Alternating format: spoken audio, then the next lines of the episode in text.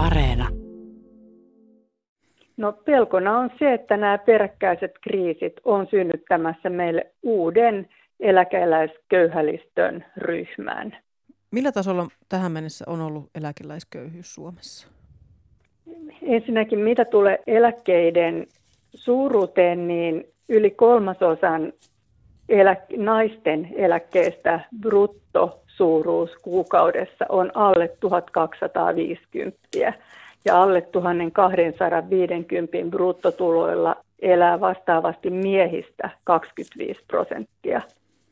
Mutta sitten ihan sellainen, mikä on se kaikkein heikompiosaisten eläkeläisten määrä, niin se on noin 10-12 prosenttia kaikista eläkeläisistä.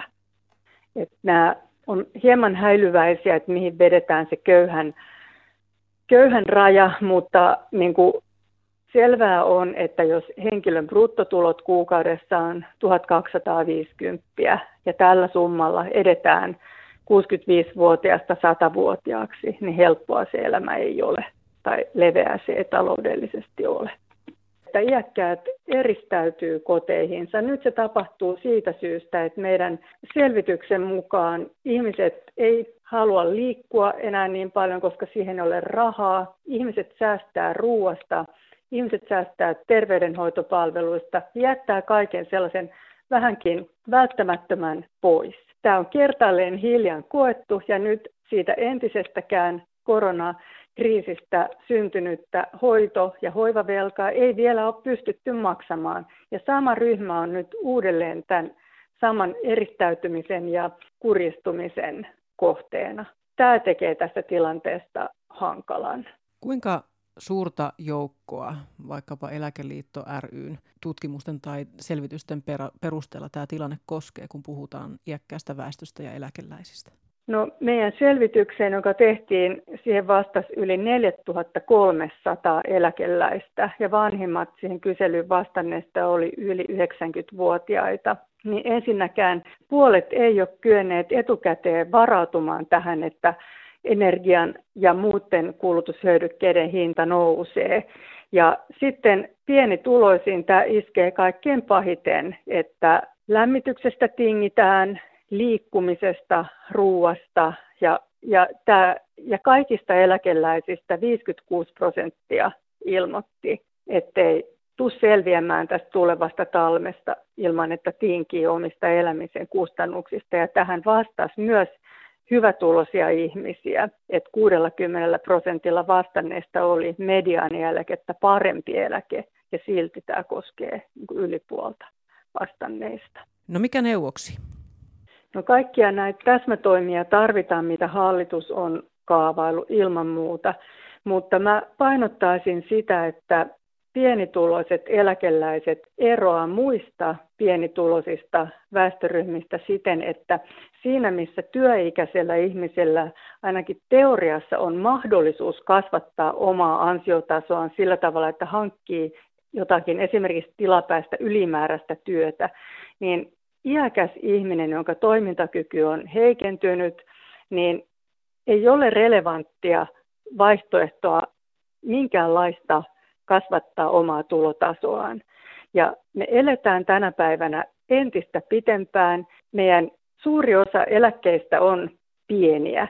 Ja kun niiden eläkkeiden varassa eletään vuosikymmeniä, niin iäkkäiden ihmisten säästöt on syöty. Ei ole mitään taloudellisia puskureita, millä tällaisista yllättävistä kriiseistä voisi selvitä. Ja tämä tekee ikääntyneistä ihmisistä muita väestöryhmiä haavoittuvamman silloin, kun he on pienituloisia. Et tarvitaan täsmätoimia ja tällaisia veroluonteisia helpotuksia tai verotuksen helpotuksia, mutta niin kuin tärkeää olisi myös huolehtia siitä, että pienimpien eläkkeiden, työeläkkeiden ja verorahoitteisten eläkkeiden tasoa korotettaisiin, joka sitten suojaisi paremmin kaikilta yllättäviltä kriiseiltä. Miten arvelette, miten t- tämä äm, koronakriisin jälkeinen hoitovelka, jota ei ole saanut, saatu kuitattua, ja sitten vielä tämä energiakriisin luoma paine etenkin pienituloisiin eläkeläisiin ja heikkokuntoisiin eläkeläisiin, niin miten se ehkä esimerkiksi tulee heijastumaan vaikkapa kuntien kotihoitoon? No nyt olisi ensinnäkin tärkeää jatkaa sitä, mitä tehtiin koronan aikana, että, että valpastuttiin siihen, että otettiin yhteyttä kaikkiin tietyn ikäisiin kunnan alueella asuviin ihmisiin. Ja nyt vuodenvaihteen jälkeen hyvinvointialueelle alueelle siirtyy vastuu näistä kysymyksistä. Eli tulisi selvittää se, että kuinka hyvin selvitään kotioloissa. Meillä ei ole mitään tietoa siitä, ellei mennä kysymään. Ja eläkeliittoon tulee viikoittain palautetta siitä, että, että se oli hyvä asia, että koronan aikana joku piti yhteyttä, huolehti, onko ruokapalvelu kunnossa. Jos ei se ollut kunnossa, se järjestettiin kotiin. Niin tämä saman asian pitäisi jatkua, että, että niin kuin, ei ne ihmisten tarpeet ole mihinkään sieltä muuttuneet, mutta kun korona loppui, niin nämä tukipalvelut kotiin loppui. Niin nyt pitäisi pikaisesti herätä siihen samaan, mikä hienosti tehtiin koronan aikana, että kunnat siinä tilanteessa otti yhteyttä alueellaan asuviin vanhuksiin, niin nyt sitten vuodenvaihteen jälkeen hyvinvointialueiden tulisi tietää se, että miten kotona voidaan.